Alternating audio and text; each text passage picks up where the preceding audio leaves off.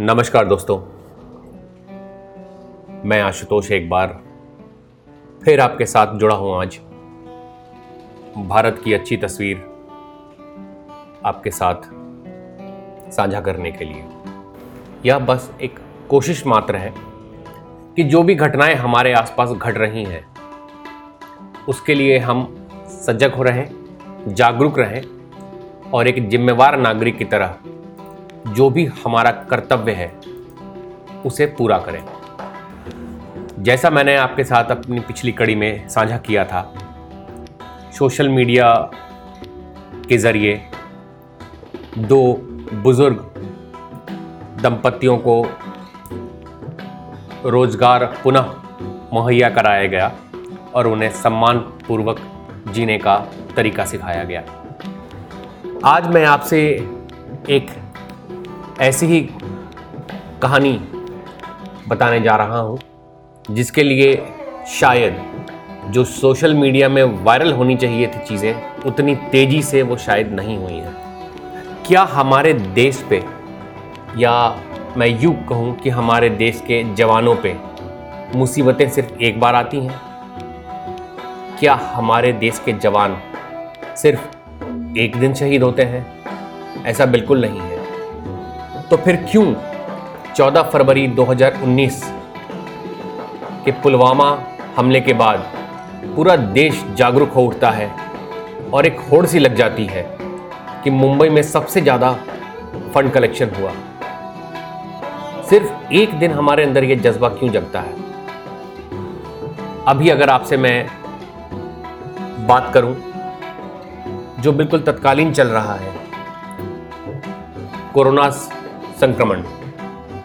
अभी पीछे जब माननीय प्रधानमंत्री ने थाली बजा करके कोरोना वारियों, वॉरियरों का स्वागत करने की बात कही तो लगभग पूरे देश के हर एक कोने से हर एक फर्टनिटी के लोग, चाहे वो पॉलिटिशियंस हों, चाहे वो ब्यूरोक्रेट हों, चाहे वो फिल्मी हस्तियाँ हों या फिर आम जनता आपकी और हमारी तरह सबने अपने घरों से, अपने आँगन से में अपने बालकनी में निकल के थाली बजा करके कोरोना वॉरियरों का स्वागत किया, अभिवादन किया।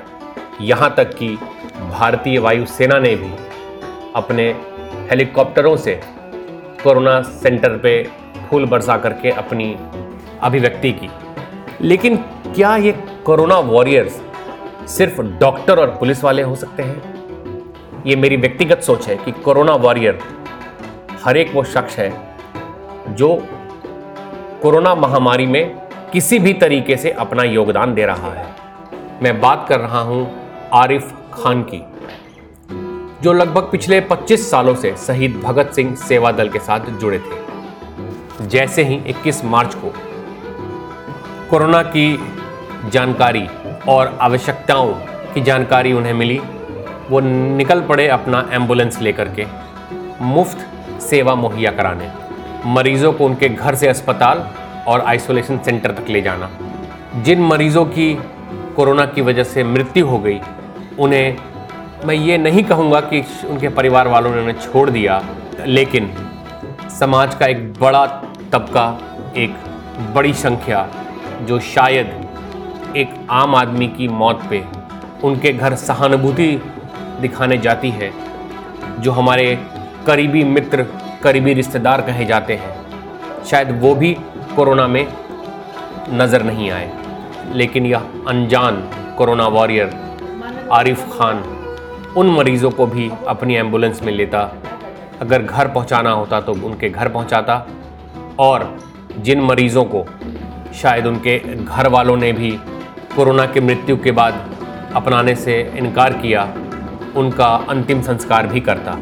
सही माने में कोरोना वॉरियर थे, जो मज़हब और जात पात से ऊपर उठकर बिना कुछ देखे, बिना कुछ सोचे, इस जंग में कूद गए और अपनी मज़हब के तौर तरीके से अलग हटकर लोगों का दाह संस्कार भी किया। लंबे समय तक अपने परिवार, अपने बच्चों से दूर, एंबुलेंस को ही अपना घर बनाया एंबुलेंस में ही अपनी ज़िंदगी गुजारी इस पूरा कोरोना संक्रमण के दौरान और अंततः अपनी ज़िंदगी शायद उसी एंबुलेंस के किसी सफ़र पे संक्रमित हुए और अपनी ज़िंदगी देश के नाम कर गए। आज के इस चर्चा का मकसद, अभी पीछे मैं कहीं पढ़ रहा था कि जो संस्था जिनसे वो जिसके साथ आरिफ खान जुड़े थे। वो सरकार से एक मुआवजे की मांग कर रहा है ताकि उनके परिवार, उनकी बेवा, उनके चार बच्चे, जो शायद अब किसी के मोहताज हैं, अपनी गुज़र बसर करने को, उनको एक इज़्ज़तपूर्वक और सम्मानजनक ज़िंदगी बिताने का एक ज़रिया मिल सके, एक सहारा मिल सके। इंसानी ज़िंदगी की कीमत एक करोड़ तो बहुत कम है, लेकिन फिर भी डूबते को तिनके का सहारा। मेरा मकसद सिर्फ़ यह है कि आप में से जो भी, जिस भी तरीके से ढूंढ निकालें और जो भी संभव मदद हो सके, इस कोरोना वॉरियर को करें। अगर आप मुझसे पूछेंगे तो मैं भी इस कार में अभी जुटा हुआ हूँ कि इनका पूरा ब्यौरा निकाला जा सके। इसी वजह से मैं आपके साथ ये साझा नहीं कर पा रहा। लेकिन मैं फिर कहूँगा, अगर मेरे पास ये ब्यौरा होता भी तो तब भी मैं शायद आपके साथ साझा नहीं करता।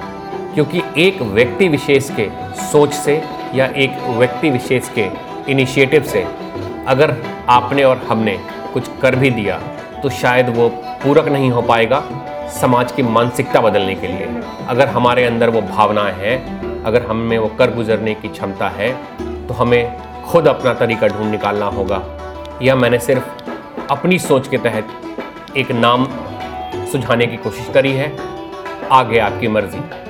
दोबारा आपसे फिर जुड़ूँगा एक ऐसे ही सोच आपसे साझा करने के लिए इस प्लेटफॉर्म पे जिसका नाम है नेशनल खबर।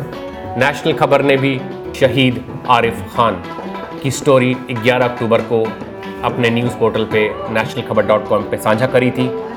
आप भी एक कदम उठाएँ, ढूंढ निकालें इनका पता, अगर आपके अंदर कुछ मदद करने की इच्छा है। धन्यवाद, नमस्कार।